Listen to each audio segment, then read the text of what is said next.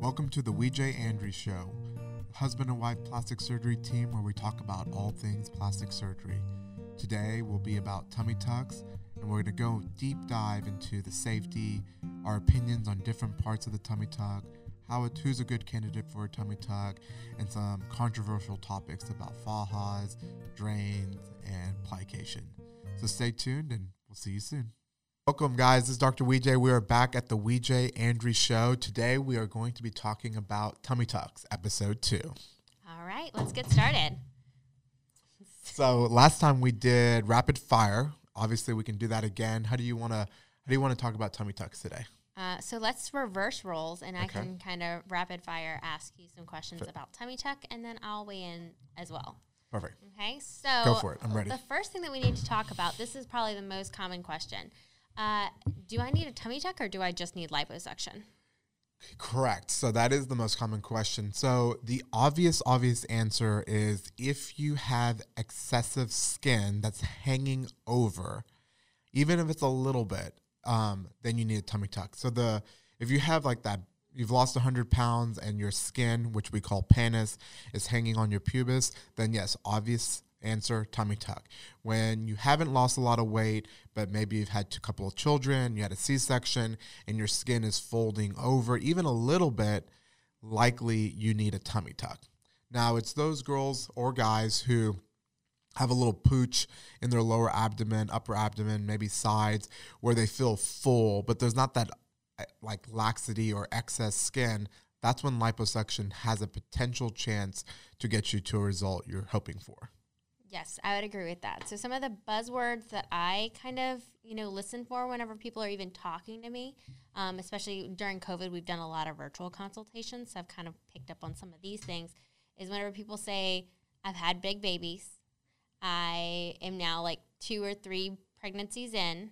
I've had a C-section, um, or I've had weight loss, or if I have stretch marks. That's another big thing. Is if they've had stretch marks, a lot of times that skin's just not going to shrink back um, with just the liposuction alone. And so, and then the other thing that I look at is how much muscle separation they have. If they need the tummy tuck to kind of repair those muscles because they have that upper pooch, not because they have a lot of fat there, but because their muscles are separated from pregnancies. Okay, I agree. Yes. All right. So um, I guess the next thing, now that we're kind of talking about muscle repair, is that a lot of people, whenever they're talking about tummy tucks, they're asking, "Do I need a muscle repair?" And I think this is one thing that we have a little bit of a difference of opinion on. Um, what's your take on muscle repair? So first off, this is you know people online abbreviate muscle repair with MR. So if you ever see someone typing it online, they use the word MR for muscle repair. The plastic surgery term is rectus diastasis, which basically means your rectus muscles are separated. Doesn't mean that there's a hole, which would be considered a hernia. They're still intact by a fibrous tissue, but they're separated and loose. That's why we call it rectus diastasis. This mostly happens in women from childbirth. Yes. So as the uterus gets large and the baby is growing, to make room for that baby, the muscles have to separate so that baby can grow. And then when the baby is delivered, over time, that muscle comes back into its correct position. But in some women, over multiple children or just genetics, that muscle doesn't come back. And when it doesn't come back, that's when people feel like they have uh, like loosey goosey core or they feel like they like have the pooch, right? That and that pooch comes from your intestines kind of pooching through your muscles. Do you agree with that? Not through, but Not through, against. against, yes. yeah, because it's not a hernia. It's not through the fibrous tissues. It's like it's like bulging against the fibrous tissues that's separating your muscles that's causing that pooch, Yeah, upper absolutely. or lower. Mm-hmm. So the answer is you can feel rectus diastasis on exam. You can Sometimes. Sometimes. Sometimes you can. And on exam, I can feel like, yeah, you definitely have diastasis. But sometimes on exam, depending on your skin tone, um, flexing, all that stuff, it's really hard to determine on exam how wide that diastasis is. And so, you know, majority of patients who we do surgery on, we repair it. But until we're in the operating room to see it in person, we don't know how wide it is officially, for me at least. And so I anyone who has rectus diastasis is repaired for me in a tummy tuck. Um, what's interesting, I guess, which is kind of the, topic that's not controversial by any means, is that if you look at a swimsuit model or anyone on a magazine and you look at this girl or guy and you see their six packs, they're parallel to each other, but they're not touching each other. So there's always got to be some gap between your muscles because that's natural, right? Because in a picture, the muscles are next to each other, but they're not touching. So even in like the most perfect bodybuilding girl, there's maybe a little less than a finger breadth between those two muscles. So I always repair muscles, um, but I try not to over repair them to an unnatural stance. But definitely, muscle repair helps patients after surgery. That being said, muscle repairs in tummy tucks are also the part that can be the part that's the most painful. Yes, absolutely. And you know, here at the Oaks, we definitely offer Exparel, which can help with pain of that muscle repair because you're now repairing something that's structural, and that can cause some pain. Mm-hmm. What is your What is your input on muscle repair? So um, I agree with you with with the vast majority of what you said. Um, the one caveat that I will say the times where I uh, will kind of over plicate them those muscles is I find that there's a lot of patients who do have um, a decent amount of visceral fat, which is the fat that yeah. that is around your organs that is under those muscles and not over those muscles. And in a lot of those patients, they'll have a lot of um, that kind of loosey goosey abdomen. They'll have that that stretched out abdomen look. But if you actually find where their muscles are, they don't have much of a diastasis. They just have a lot of that visceral fat. Um, and in those patients, they also tend to have a little bit of a thicker flap that's going to hide it. They're not going to necessarily be those patients that are going to be showing their six pack muscles. Mm. And so in those particular patients, I will over plicate them, meaning that I'll bring those muscles kind of overly together just to try to get them a little bit flatter in that area because they're always going to have such a wide pooch from that a lot of visceral fat and you're not going to be able to get rid of that completely but i think that those are the times where i will over plicate somebody just to try to get them a little bit flatter. Totally fair totally fair. I think we should talk about visceral fat yes. versus extra. So I, I literally have this conversation probably three times to five times every day with consult in the consult room. Mm-hmm. So I say plastic surgery is a skin and fat procedure, and we can only take care of the external skin and fat. So the the fat that's behind your muscles, your visceral fat, is the fat you can burn through diet and exercise, weight loss surgery, and all those kind of things. So I can make you tight and flat and hourglass but apart from overplication, like Dr. Andrew was saying, the majority of, of your way to make your visceral or internal fat smaller to make you a smaller person is like after you heal or before your journey of this process, you really have to shrink internally. Mm-hmm. And that's on you, you being the patient. Like it's on you to diet, exercise, get that internal abdominal tissue to shrink. And it's amazing, you know, go add, add what you're going to say before I tell you the next part. What else? Oh no, I was just saying. Yeah, I agree with you, but I, I think that it's the most important to get rid of that visceral fat before surgery, because if you get rid of it after surgery, just like we are saying, you know, now, it, whenever I was able to kind of get that plication only so so tight because of that in visceral fat, you can't overly tighten it because it's gonna there's there's a limit. Right. But if you get rid of a lot of that, then now we can overplicate a little bit more, and get you flatter, get more skin out. So it's just better for you to get it out out of there before surgery versus after. Yes, and so losing your weight or plateauing on your weight before surgery is definitely ideal for everybody. For us, mm-hmm. we can cut out more skin, we can plicate better.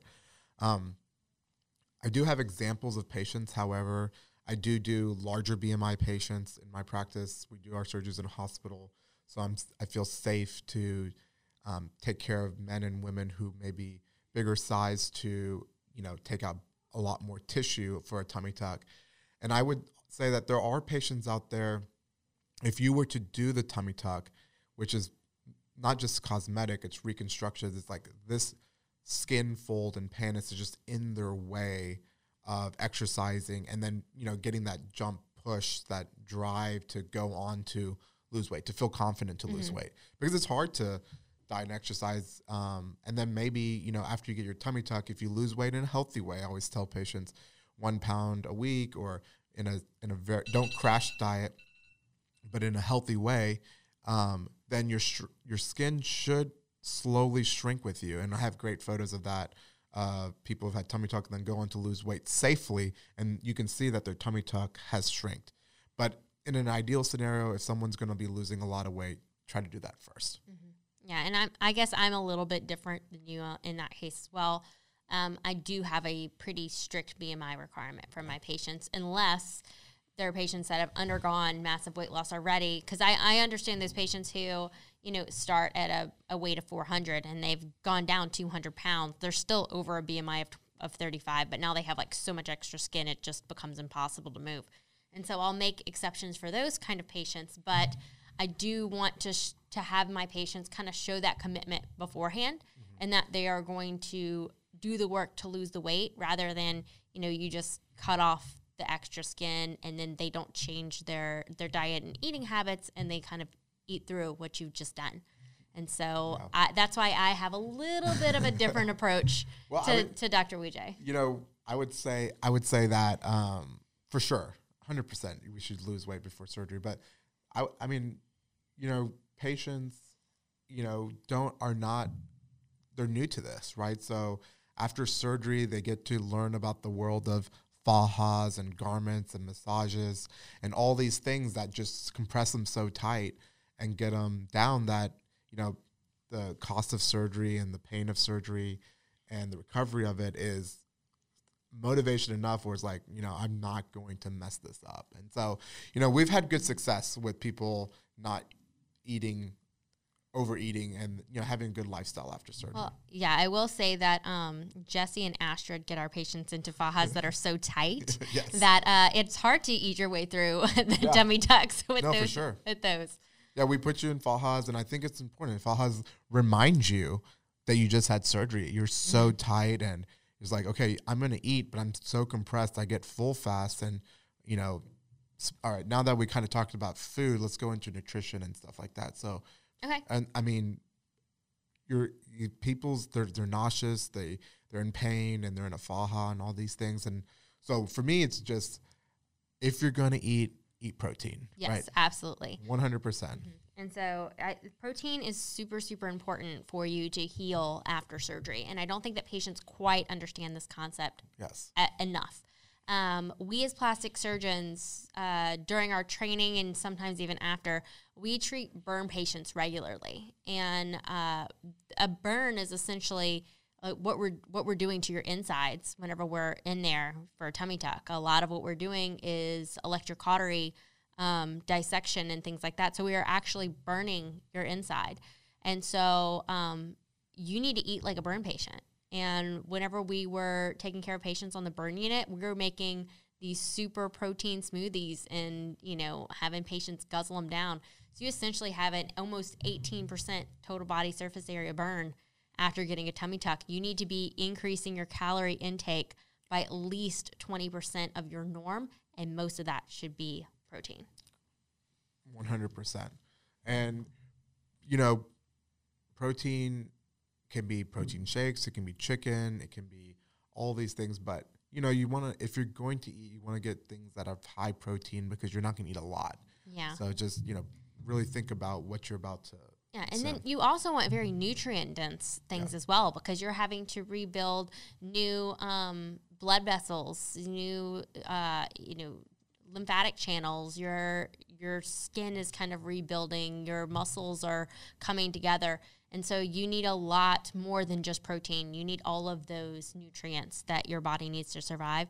So it's very very important to eat a very nutrient dense diet um, or supplement with uh, vitamins as well. On vitamins. Patients always ask like, "What should I take? What should I avoid? What is your what's your stance on all So, um, so I have I have some strong views about that, which is why I'm actually working with a company to get some post-operative vitamins for patients. um, that has everything that they're going to need. So all of those, you know, B vitamins, selenium, chromium, magnesium, vitamin D, vitamin. Um, vitamin E, manganese, like all those things that you need to kind of rebuild your body afterwards. It's also going to have some uh, bromelain quercetin that's going to help with post-operative inflammation. Um, and then also getting on a probiotic, I think, is very important as well. Anytime that we operate on the body, because of the antibiotics that we're using, because of the antibacterial solution like soaps that we're using, completely changes your biome. It gets rid of all that good bacteria that was helping you fight off infection, helping you digest. That's one of the reasons why a lot of people have stomach issues after surgery, nausea and vomiting after surgery, um, skin rashes. And so I think that all of those things are just very, very important to uh, incorporate into your diet. So protein, vitamins, and then the last thing for sure is hydration. So just you Yes. know you're gonna have to stay hydration hydrated because um, you're gonna have drains most of the time, whether it's lipo or tummy tuck, and you're gonna lose a lot of fluid. You're gonna retain a lot of fluid. So your body's going through these fluid shifts.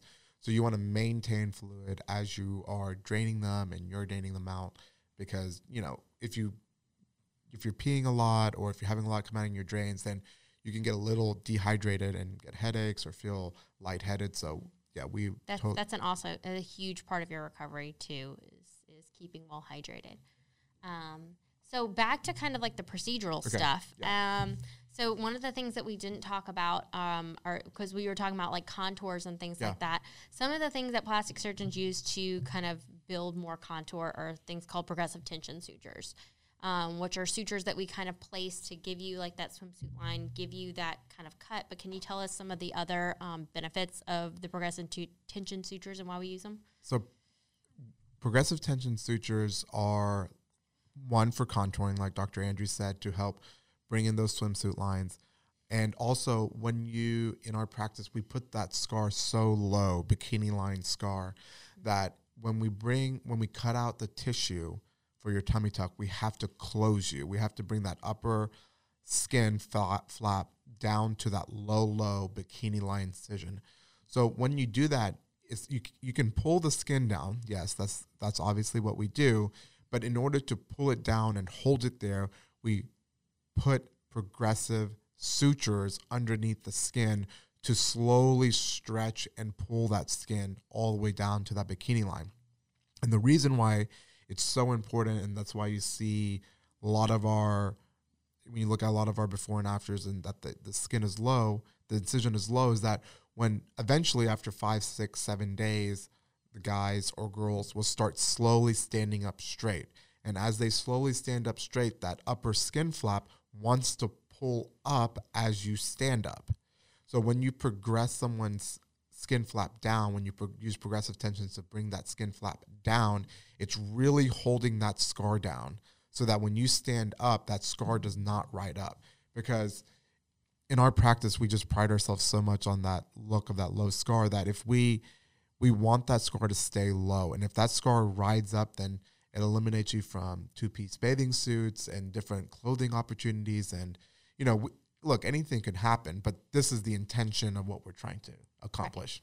Um, and then how about uh, drains? How to Yeah, how so it also helps with so we use drains, right? The reason the main reason we use drains is because we do liposuction with our tummy tucks. And when you do liposuction, you're gonna have fluid build up. And if you do aggressive liposuction, you're gonna have fluid build up. So there's no benefit of not having drains other than inconvenience.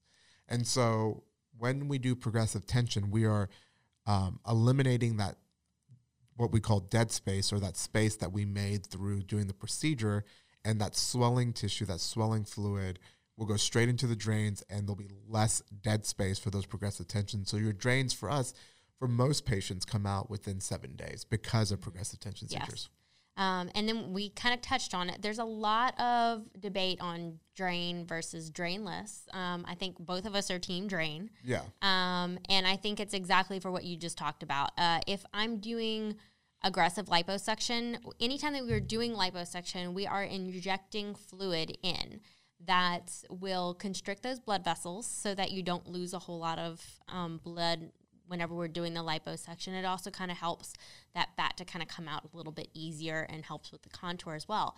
but we don't suck all of that fluid out. So that fluid has to go somewhere. Right. Um, and so if we're doing more aggressive liposuction, which I think most of our patients appreciate um, because it gives them a lot better contours, a lot better, better result, um, then 100% you're getting a drain. Yeah. The only time that I will ever do a drainless is whenever I'm not doing a whole lot of liposuction at all. And so, um, but you have to be an ideal candidate because if not, you're looking at having some fluid buildup in the area. And I think that if you have that fluid buildup in the area, you're either you're either looking at getting a needle seroma drainage, which a lot of surgeons who do the drainless tummy tucks are doing a lot of those seroma drainage, or that fluid kind of sits right underneath your scar and that's pushing against that scar. It's going to make that scar widen. It's going to make it redder. It's going to put you at higher risk of getting infections, um, contour deformities, scar tissue. And so I think that it's better for that fluid to go out than stay in. Yeah, I mean, the person who came up with drainless tummy tuck was coming up with something like. Yeah, it- I, I the- think a lot of it's marketing. it's all marketing. I mean, there's no benefit to the patient other than inconvenience. So when we're talking about safety and everything, drains are s- safe for the patient. yeah, I, and- I think I agree. I mean, it's just completely. It's just safer for the patient to have a drain. The only thing is it's inconvenient, but garments are inconvenient and antibiotics are inconvenient and Lovenox shots are inconvenient. We do all these things because we're doing something that's safe for you. So there's just like we use drains. Mhm. And they I mean they are annoying, but seven, ten days they're out, garments on. A- Uh, a lot of my patients are even getting them out in like three days. Yeah. So even so better. that that that large amount of fluid from the liposuction drains out within the first you know three days. Drains are out, Mm-hmm. and so for that three days, it just makes such a huge difference whenever it comes to your recovery. All right, okay. next question. Uh, tell me a little bit about fajas. Okay. How long do you wear them? What kind? What stages? What do you do? Fajas are another like hot topic. Super, they're not controversial, but there's so many debatable opinions on fajas. Um, the first thing I would say about a faja in my practice is that they're extremely important, but we do not use fajas immediately after surgery. And the reason is the moment you have your surgery, you're you're most vulnerable. Like your skin is swelling, you just made the incision, your blood vessels are in a little bit of a shock because you just had surgery. And so we put people in a binder with foams around it so that you are getting compression. It's not as tight as a faja, but you are getting compression.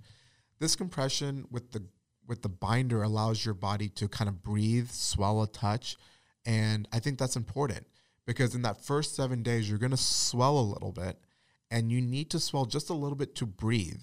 And sometimes when we put people in fajas, we're not 100% sure what size they really are in the OR until they kind of come back into clinic.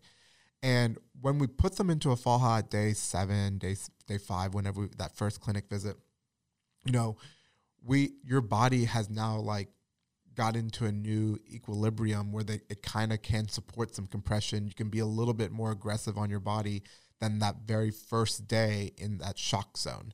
Um, and then even with the faja, we you know put foam and try to keep everything smooth. Another thing that fajas are you have to be careful of with within day zero to day three is something called a faja burn. So if you Google this, you'll see all the images online. They're called faja burns. And basically, what's really happening here is this is a pressure ulcer or a pressure burn. And what's happening is you're you're swollen, and just like any article of clothing that you have, that article of clothing can bend. And so when that article, when that patient sits down, or when that patient is in any position, that that fall faja will bend just like a t-shirt, and it bends like anything. And that little bit of bend, that little bit of bending will press on that skin. And while you're numb and swollen, that pressure on that skin can cause your that skin to not be able to breathe and cause a little bit of skin necrosis or skin death. And that's because the fall fajas are very aggressive. Now, once we get you in a faja at day seven, fajas are so important because it provides uniform compression everywhere from your breast all the way down to your pubis area. And people love it because it's it feels better than the garment. It really helps just cinch them in and get that swelling down. for me, get those drains out too. And then over time, we just keep going down on your faja size, stage one. So stage one Mm-hmm. material m- why is there a stage one faja? It's more stretchy. It's more stretchy so that your body can swell and breathe. You don't put people in stage two because it's too tight. For that same concept, I don't we don't I don't put people in fajas on day zero. So then after about two, three weeks, you can go to a stage two garment, which is much tighter and to help compress you much harder. Um, but you know, I tell patients that if you're shrinking with your faja, you know, you minimum is six weeks, but stay in it until you stop seeing any difference and how you're shrinking. Yeah. Um, Yeah. So, um, a couple things to that. So, uh, there is some debate as to whether faja burn is real. yeah, Um, I think that, you know, whenever you have like this large area of necrosis, like in the middle of your skin or like at the bottom of your skin flap right here, that's probably over aggressive liposuction Yeah. or your, your skin died from over aggressive dissection of, of a flap. So I've had some people that have come in from like other surgeons and they're like, yeah, I got faja burn, my entire abdomen. Like that's not faja burn. that's not faja. when Um, it's, when it's central, I- it's not. Yeah, I, I see the only times that I've seen faja burn is like right where you said, like there is a bend in the faja. Somebody wasn't moving around, wasn't watching where, you know, making sure that those creases were then, and then it's just like right in that crease. And it's almost like a like maceration of the skin where where their liposuction's draining a little bit or something like that. It just gets caught in that in that divot in the faja. That's where I've seen it in some of my patients. That's the only time I've ever seen in my patients and some other people's patients as well. I've seen that exact thing. Like it's just right where a fold is, right where fluid kind of gets caught in a in a fold in that uh, garment. It can just rub and chafe, just like anything else can rub Yeah. and chafe. And this is fresh skin. Correct. Um, and so uh, the other thing that I think is really important to that effect is using those foams, those abdominal boards, those backboards um, to kind of protect your skin against the faja sometimes Yeah, because you don't want that zipper to be, you know, right Yeah. on an incision or something like that. So, super important. Foam. Foam is super important. Mm-hmm. yeah. Um, also, just because we're running a little bit of at a little bit of time, um, I think you know uh, lymphatic massages also can really help to get some of that fluid down, um, especially with like you know 360 lipo or doing lipo in the back. Uh, the last thing I'm going to get you to touch on though is BBL and tummy tuck. Can Yes. it be done? Should it be done? When should it be done? When should it not be done? Okay, so the answer is it can be done. Okay, it's not ideal, but it can be done. So if I if we ever do a BBL and a tummy tuck, there's a lot of counseling to let the patient know what their expectations should be, because when you do a tummy tuck, it's almost impossible to position yourself other than to be in a recliner type seating position. And so when you do a BBL, we tell our patients don't sit on your butt for six weeks. So if you have a tummy tuck and a BBL, you're gonna sit on your butt. It's just gonna happen. And if you sit on your butt, you're gonna have less of that fat is gonna be able to be able to survive to give you the volume that you desire. Mm-hmm. Secondly, when you do a BBL, you're able to get more fat to put in your butt. If you combine it with the tummy tuck, we're unable to liposuction the upper central portion of your stomach above your belly button because we need that portion of your tummy tuck to be healthy and undamaged to pull you down safely. So you have less fat and you sit on your butt. So your BBL is going to have a less result mm-hmm. for sure. And and I tell patients that all the time. However, patients are, you know, there's some patients out there who are like, I just want my hip dips. I just want a little small correction just on the hip dip. I don't need to be big or or a lot of projection. And then with a bunch of counseling, and if we're we're all on the same page, then I'll do it. Um, so I think that a lot of BBL also is addition by subtraction. So whenever you're liposuctioning that back and really getting that back contour to come in, that butt looks like it's coming out more. For sure. And so um, I think it's like getting a tummy tuck with back lipo with like a little hit extra. Yeah. But if you're wanting that like big booty look, stage them. Stage them. Yeah. Mm-hmm. But we do BBLs with tummy tucks. We call them BLTs here, Brazilian butt lift tummy tucks. So it's Mm-hmm. Oh, definitely yeah. Well, uh, it's, uh, yeah.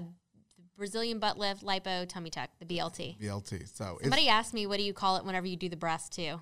I was like, I don't know, BLT with avocado. A little extra. but it's doable. But um, and we do it all the time. We just it's just for the right patient and with the patient has the right expectation. Absolutely. All right, so I guess that that is it about the basics of tummy tuck. I think that we Yeah. covered a lot. Um, so tune in for the next one and uh, give us any ideas of what y'all want us to talk about. All right. See you guys next time.